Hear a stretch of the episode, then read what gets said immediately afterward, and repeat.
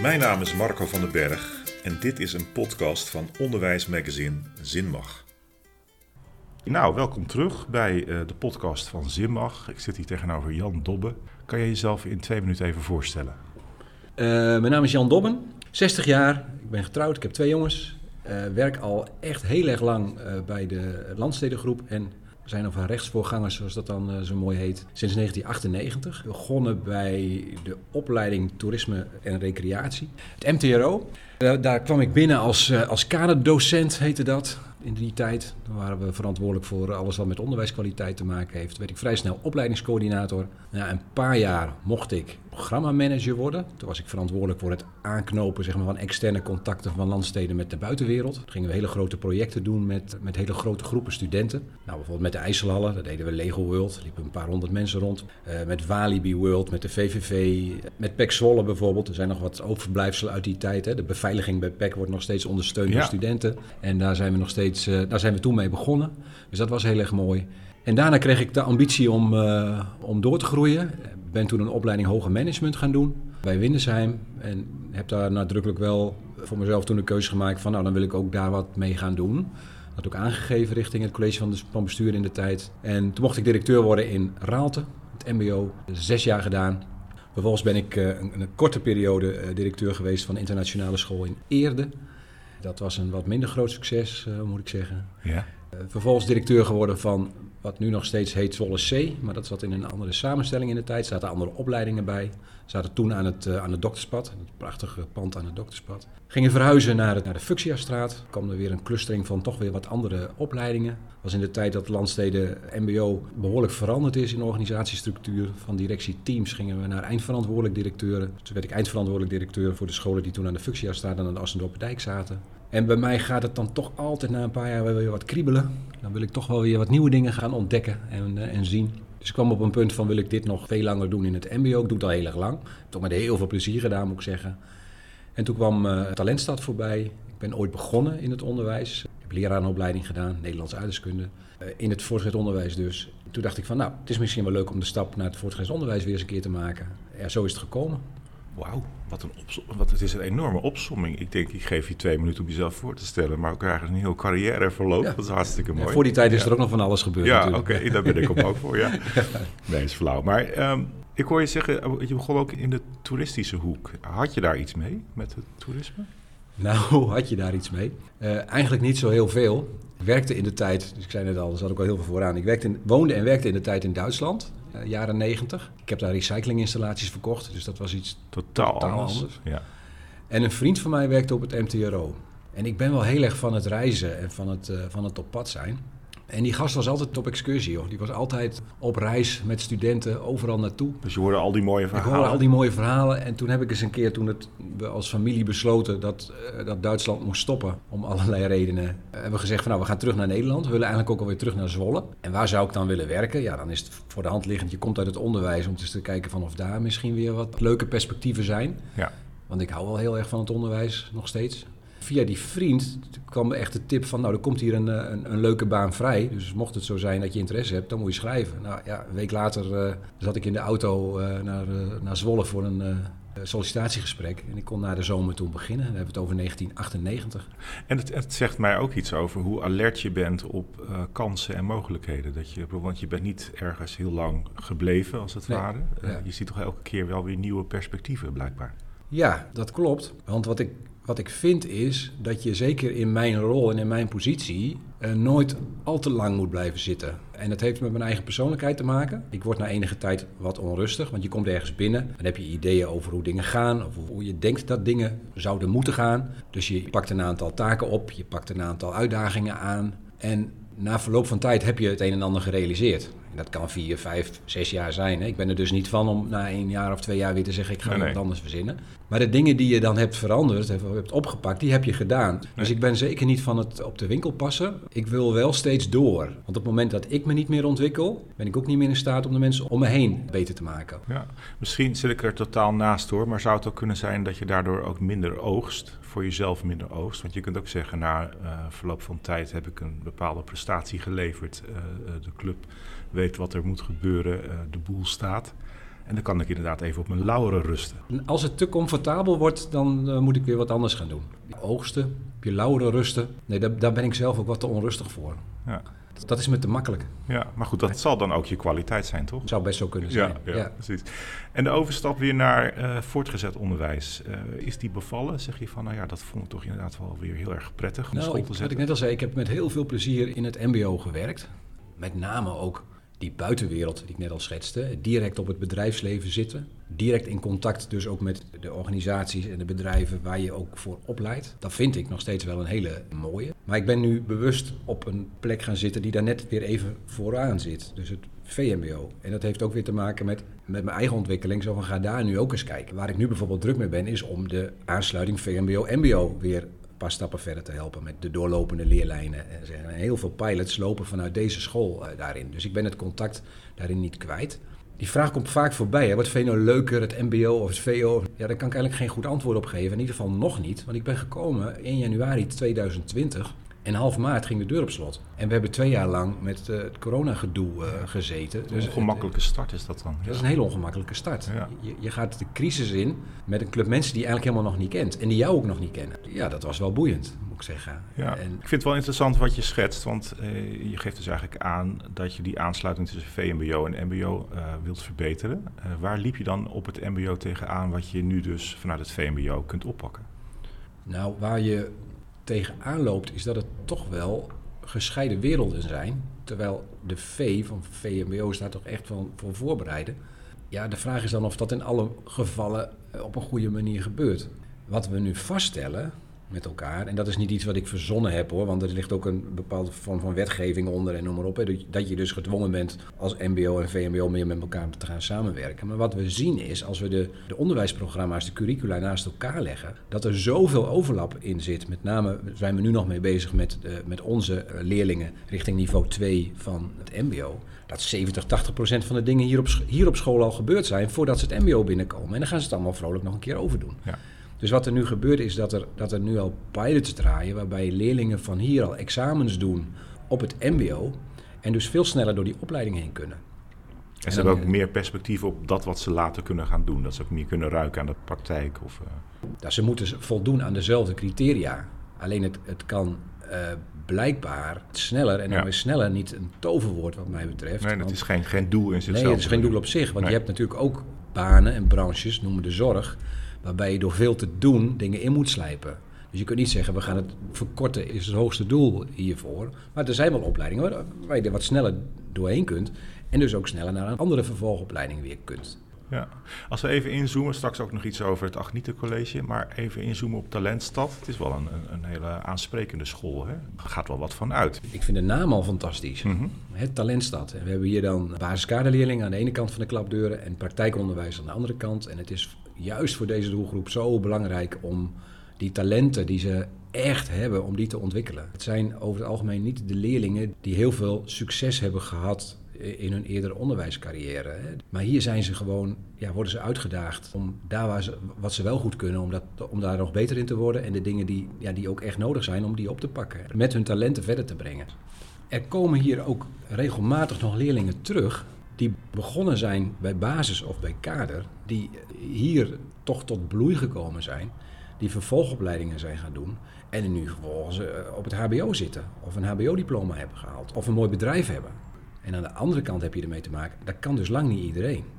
Nee, want dat blijft toch wel een soort spanningsveld. Dat er ook altijd iets in zit van je moet er zoveel mogelijk uithalen, terwijl je misschien ook zou kunnen kijken naar het niveau van iemand. Dat je zegt, op jouw niveau is dit ook goed genoeg, toch? Ja, maar dat, zo werkt het ook. Je mag wel proberen om op dat niveau er zoveel mogelijk uit te halen. Ja, oké, ja, precies. Het ja. is niet zo dat je hier de beste moet zijn in dit of in dat. Maar je moet wel ervoor zorgen dat je dat wat je kunt, dat je dat ook realiseert. Nou ja, laat ik een voorbeeld geven. Ik doe vaker interviews voor landsteden en het valt mij zelf ook al op dat ik ook als ik studenten spreek of leerlingen spreek, dat ik al heel vaak vraag, en, en hierna, hè, wat ga je hierna doen? En, en is inderdaad dan die stap naar het HBO toe? Terwijl dan realiseer ik me later van, ja, maar wat is dat eigenlijk voor een rare aanname? Dat je altijd denkt dat dat dan moet. In een aantal gevallen is dat ook helemaal niet nodig, dat die stap verder wordt gezet. Als jij heel erg gelukkig wordt van een bepaalde taak of van een bepaalde baan of noem maar op, dan is daar helemaal niks mis mee. Maar herken je dat, dat dat het wel, eh, zeg maar, ook op verjaardagen of op, eh, zeg maar, überhaupt in de Kijk, dat samenleving? heeft, dat heeft natuurlijk alles te maken met de ondergeschoven positie van praktische opleidingen. Je wilt graag naar de HAVO en je moet naar het VMBO. Daar zit een soort, lijkt wel een soort strafclausule in of zo.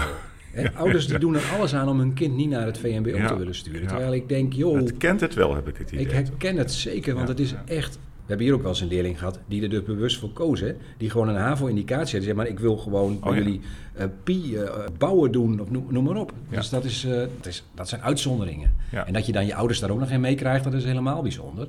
Maar in hoeverre hebben jullie daar de focus op? Is dat ook iets wat je met een dagstart bespreekt? Laten we het positief houden. Laten we de, de leerlingen ook coachen in de zin van elke keer kijken naar het glas is half vol, bij wijze van spreken. Nee, maar dat is het pedagogisch-didactisch klimaat dat hier heerst. Mhm.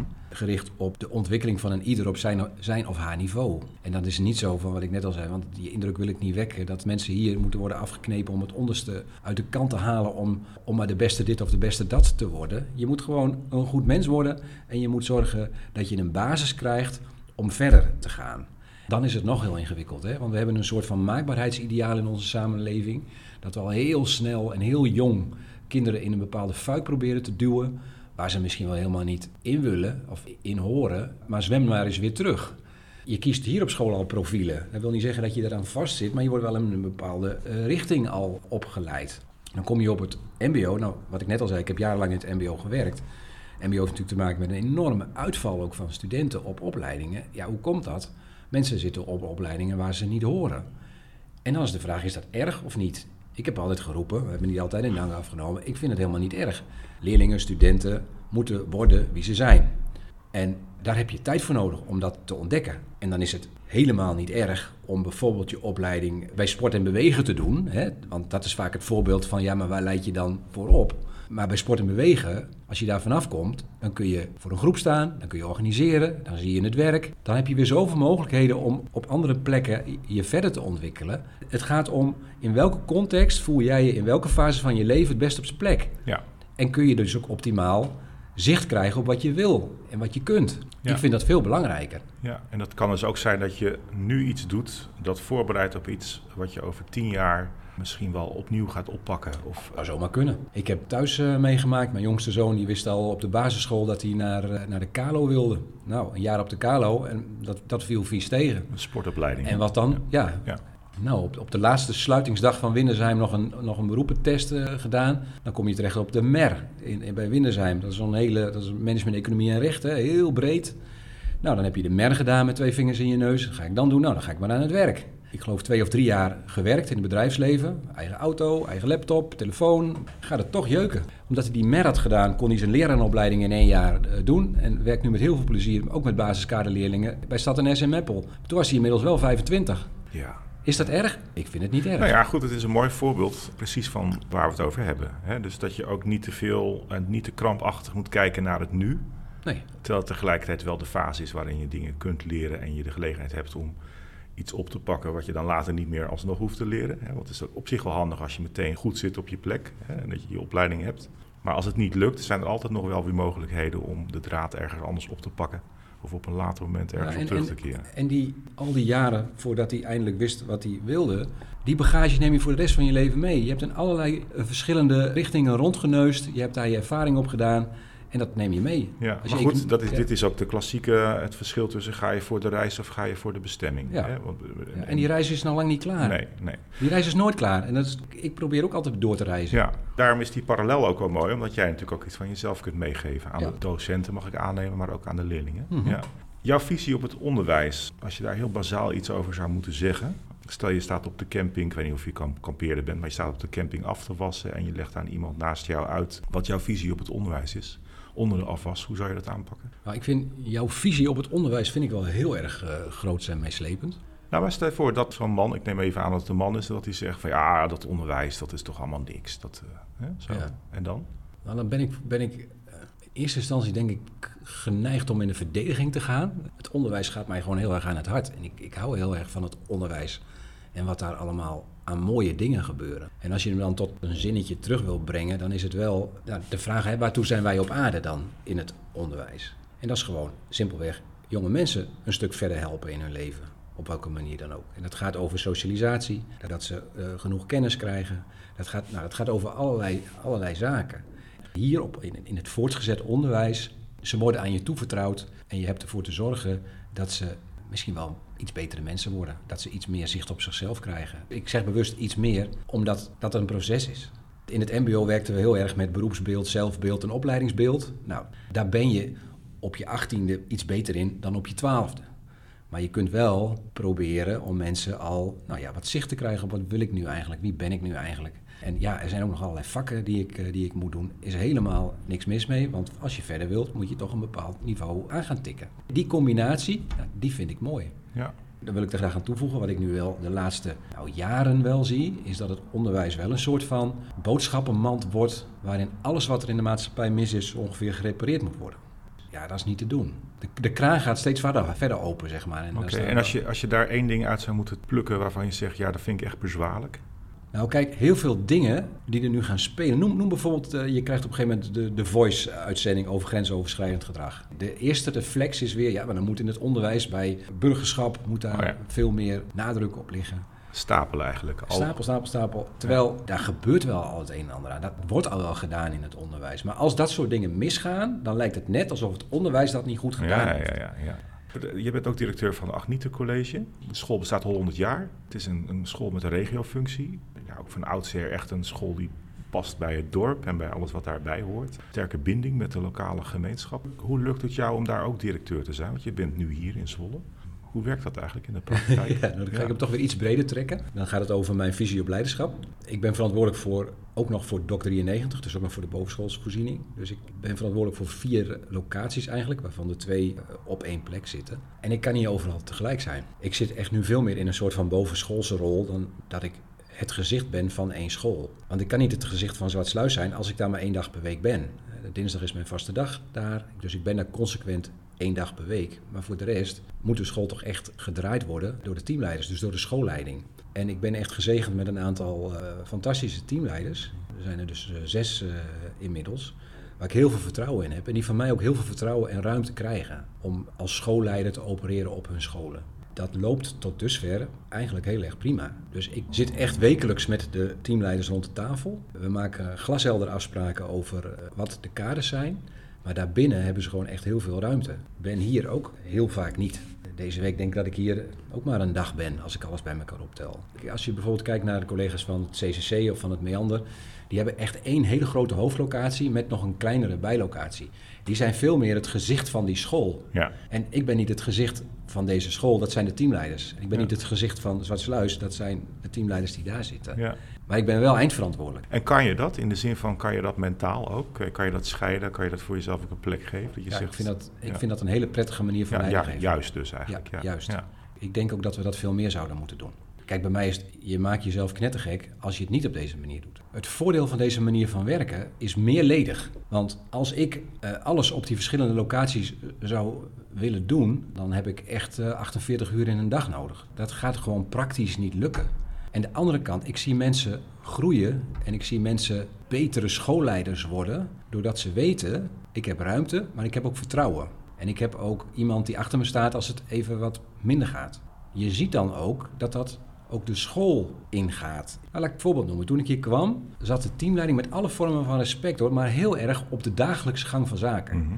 Teamleiders, heb ik gezegd, jullie zijn verantwoordelijk voor personeel en voor onderwijs. Dat zijn jullie grote aandachtspunten. En we moeten gaan organiseren dat je daar ook op kunt concentreren. Dus niet iedere uitgestuurde leerling moet meer naar een teamleider. Daar hebben we het leerlingloket voor. Dus die teamleiders die kunnen ook nu bezig met de gesprekkencyclus. Dus drie gesprekken per jaar hier bijvoorbeeld is wat veel, maar dat boksen ze nog steeds uh, rond. Die zien hun collega's, die doen lesbezoeken, die noem maar op. Die hebben verantwoordelijkheden weer, hun eigen verantwoordelijkheden weer verder in de organisatie weggezet. Ja, en zo zie je dus dat iedereen een plek heeft en iedereen ook gezien wordt en iedereen ook merkt dat wat hij doet, dat dat ertoe doet en dat hij ook werkelijk invloed heeft op wat er hier gebeurt in deze school. Ja, en dan is de focus voor hen ook echt op het onderwijs als het ware. En hoeven ze niet uiteindelijk de organisatie te verantwoorden of iets dergelijks. Precies, dus ik zie dat gewoon als je dat consequent doortrekt in de organisatie, dat in ieder geval een onderwijsorganisatie mijn optiek daar heel veel baat bij heeft. Ik heb er ook wel gesprek over hoor, met collega's. En ik verbaas me er wel eens over waar collega's zich mee bemoeien en bij welke bijeenkomsten ze dan af en toe intern zijn. Ja. En denk ja, maar dat doe ik helemaal niet. Nee. Als er wat is, hè, dan, weet ik, dan ben ik er in vijf minuten. Dat, Ja. dat is even de andere kant van het verhaal. Nou ja, ik kom zelf uit een onderwijsfamilie en ik kan me de verhalen nog wel herinneren van 30, 40 jaar geleden. Dat ook wel eens werd gezegd, een directeur is soms ook een halve conciërge of een conciërge is soms ook een halve directeur. En daar bedoelden ze dan mee dat de directeur bezig was met randzaken, bijzaken, Ja. een deur openen, iets, iets van het schoolplein afpakken, eh, de pakketbezorger op zijn Ja, plek wijzen. Nou, gisteren was er de directeur eh, helemaal niet voor wist. nee, hè, als gisteren was er een schoolfeest hier. Dan komt met mijn vrouw even langs wandelen. En dan zie ik dat het goed is. Dan ga ik weer. Ja. Snap je wat ik bedoel? Want ik kan niet op vier plekken alle schoolfeesten af. Nee. Of op, op vier plekken alle openingen doen. Of de studiedagen doen. Maar, dat, en dat is geen kritiek, maar dat is dan misschien ook wel, eh daar ben je ook wel het type mens naar. Dat je ook niet het verlangen hebt om dan zo dicht op het team te zitten of zo dicht bij de school betrokken te zijn, dat je helemaal opgaat in. Nee, nee, ook dat daar die, heb eh, je, daar heb die behoefte niet heb ik niet. meneer Dobbe, de directeur. Hè? Nee, Die dat gaat heeft- voorop in de Polonaise of iets Ja. dergelijks. eh. Dat heeft ook te maken, denk ik, met hoeveel belang je hecht aan zelfprofilering. Ik hoef niet voor op de foto. Ik kan je straks een, eh, een glossy laten zien, eh, wat we hier hebben, hebben gemaakt. Daar staan de teamleiders op, op de eerste pagina. En ik sta ergens op pagina 38. Het is de directeur. Daarmee wil ik niet aangeven dat de directeur, een, in tegendeel zelfs, een soort van ondergeschikte rol heeft. Maar wel, zet die mensen vooraan die ook dagelijks vooraan staan. En ik ben daar dus niet bang voor. Hè? Dus als Nee. je me vraagt van wil je een podcast op, opnemen, vind ik helemaal prima. Vind ik leuk om ook- te doen. Dan zeg je ook ja. ja, ja. dus ik ben er niet bang voor, maar ik wil niet. Ik hoef niet het boegbeeld van één school Nee. te zijn. Ik zit nog wat te denken, als je zoveel jaren meegaat in het onderwijs, kan je dan ook een soort verschil duiden tussen de leerling van toen en de leerling van nu? Waar zitten de grootste verschillen in? Kijk, ik ben begonnen op het Groningse platteland. Daar was ik nog echt iemand, joh. Als leraar.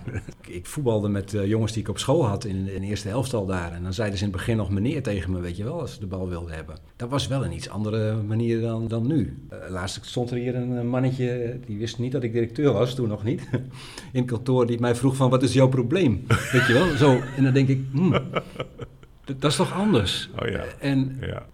Vind je dat dan brutaal? Eh, nou, gaat vind ik het brutaal. Ik vind in aanleg wel brutaal. Ja. Maar ik realiseer me ook heel erg goed dat de wereld van nu er toch echt anders uitziet dan dat die er toen uitzag. Als je, als je me even vergelijkt met de tijd dat ik begon, de busopstelling, krijtje, eh, bord, eh, luisteren, stoelen, tafels uit elkaar, Gezag, overal ja. in gezag. ja. We zeiden net al, de wereld is veel sneller geworden.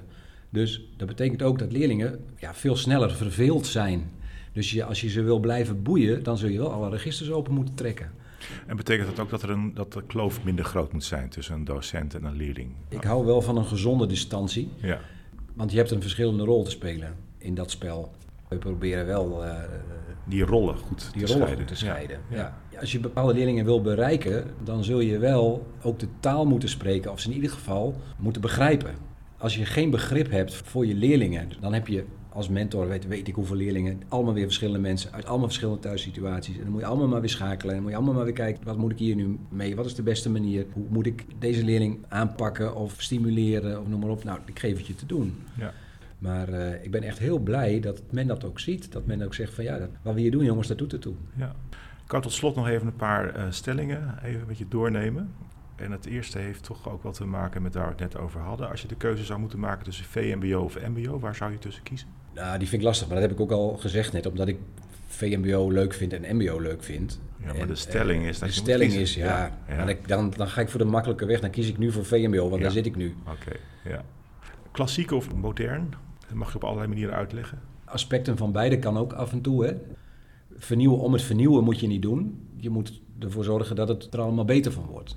En nog even helemaal terug naar het gesprek, naar het begin van het gesprek toen we het over toerisme hadden. Ja. En ik had het net ook even over het afwassen op de camping. Ben je eh, iemand van het kamperen of zit je liever in een hotel? Kamperen, Kamperen. volmondig. Ja, Ja. goed zeg. Ja, ik schat die al zo in, maar goed, ja, dat... Vorig jaar nog een nieuwe De Waartent gekocht, dus ik kan weer 25 Kijk, jaar mee. goedemorgen. Dus, eh, Vorige die was eh 35 jaar oud of zo. ja, maar, dat, maar daar staat ze ook wel bekend om, toch? Slecht ja. verdienmodel. denk ik Ja, altijd. en die zet je toch niet in je eentje op, mag ik hopen. Dat is best Nee, met mijn vrouw. Ja. Ja. en waar ga je dan naartoe? Je hoeft niet precies de plek te noemen, maar... We beslissen eigenlijk een week van tevoren waar we heen gaan. We hebben nu Slovenië, Dolomieten in de kop. Maar als het daar nu heel erg slecht weer is en noem maar op, kan het ook zomaar zijn dat we in Zweden terechtkomen. Maken. Ja, en stel nou dat je daar een leerling of een collega tegenkomt. Vind je dat dan vervelend of denk je, nou, dat is leuk? Nou, ligt eraan welke collega het is. Dat had ik even niet uitgedacht. Ja, mooi. Ja, ja. Nee, maar je snapt de achtergrond van de ja, vraag. nee, toch? zeker. Dat vind ik helemaal niet bezwaarlijk. Vind je niet Kijk, bezwaarlijk? Wat ik net ook al zei, ik, heb, ik ben in een dorp begonnen, Mhm. in het onderwijs. Ja. Echt een klein dorpje. En die hele privéleven speelt zich daar af. Ja, daar moet je wel tegen kunnen. Ja. Ik ken ook mensen die bewust ervoor kiezen om niet te gaan wonen in de, werken in de plaats waar ze wonen. Ja, ik heb daar niet zo heel veel last van. Mooi. Nou, ik vind dat je veel verteld hebt, eh, Jan. Prachtig. Ja, ja. En eh, ja, we hebben je inderdaad wat beter leren kennen. En ook eh, je kijk op het onderwijs. Mooi. En ik heb het idee dat het nog lang niet klaar is, als ik het zo hoor. Nee, dat, dat idee heb ik ook nog niet. Nee, nee, hartstikke mooi. Dat klopt. Ja, ik zou bijna zeggen, ga zo door, maar dat klinkt wat aanmatiger. Ja, nou ja, dat mag je zeggen. Ik, ik zal zo doorgaan. prima. Bedankt. Oké, mooi.